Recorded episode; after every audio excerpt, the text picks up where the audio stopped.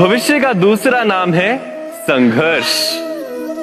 हृदय में आज इच्छा होती है और यदि पूर्ण नहीं हो पाती तो हृदय भविष्य की योजना बनाता है। भविष्य में इच्छा पूर्ण होगी ऐसी कल्पना करता रहता है। किंतु जीवन जीवन ना तो भविष्य में है, ना अतीत में।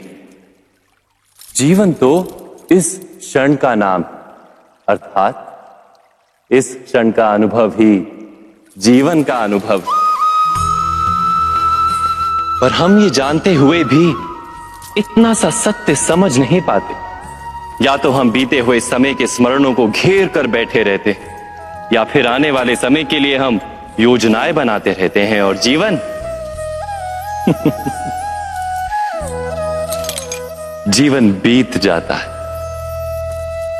एक सत्य यदि हम हृदय में उतार लें कि ना हम भविष्य देख सकते हैं, ना ही भविष्य निर्मित कर सकते हम तो केवल धैर्य और साहस के साथ भविष्य को आलिंगन दे सकते हैं, स्वागत कर सकते हैं भविष्य का। तो क्या जीवन का हर पल जीवन से नहीं भर जाएगा? स्वयं विचार कीजिए।